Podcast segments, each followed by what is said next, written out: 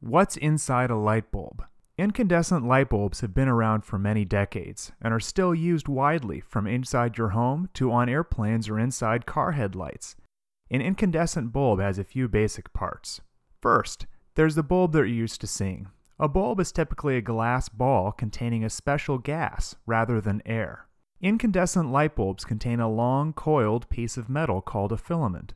In fact, an average 60 watt bulb has over 6 feet of filament wire inside of it. When you turn on a light bulb, electricity flows through the filament. As the filament heats up, it produces light. If the bulb had air inside of it, the filament would quickly heat up and essentially burn up. However, a light bulb contains a special gas that doesn't allow the filament to burn. Light bulbs eventually burn out because their filaments deteriorate over time. Incandescent bulbs are simple but fairly inefficient. Most of the electricity flowing through the filament generates heat, while a very small percentage actually produces light.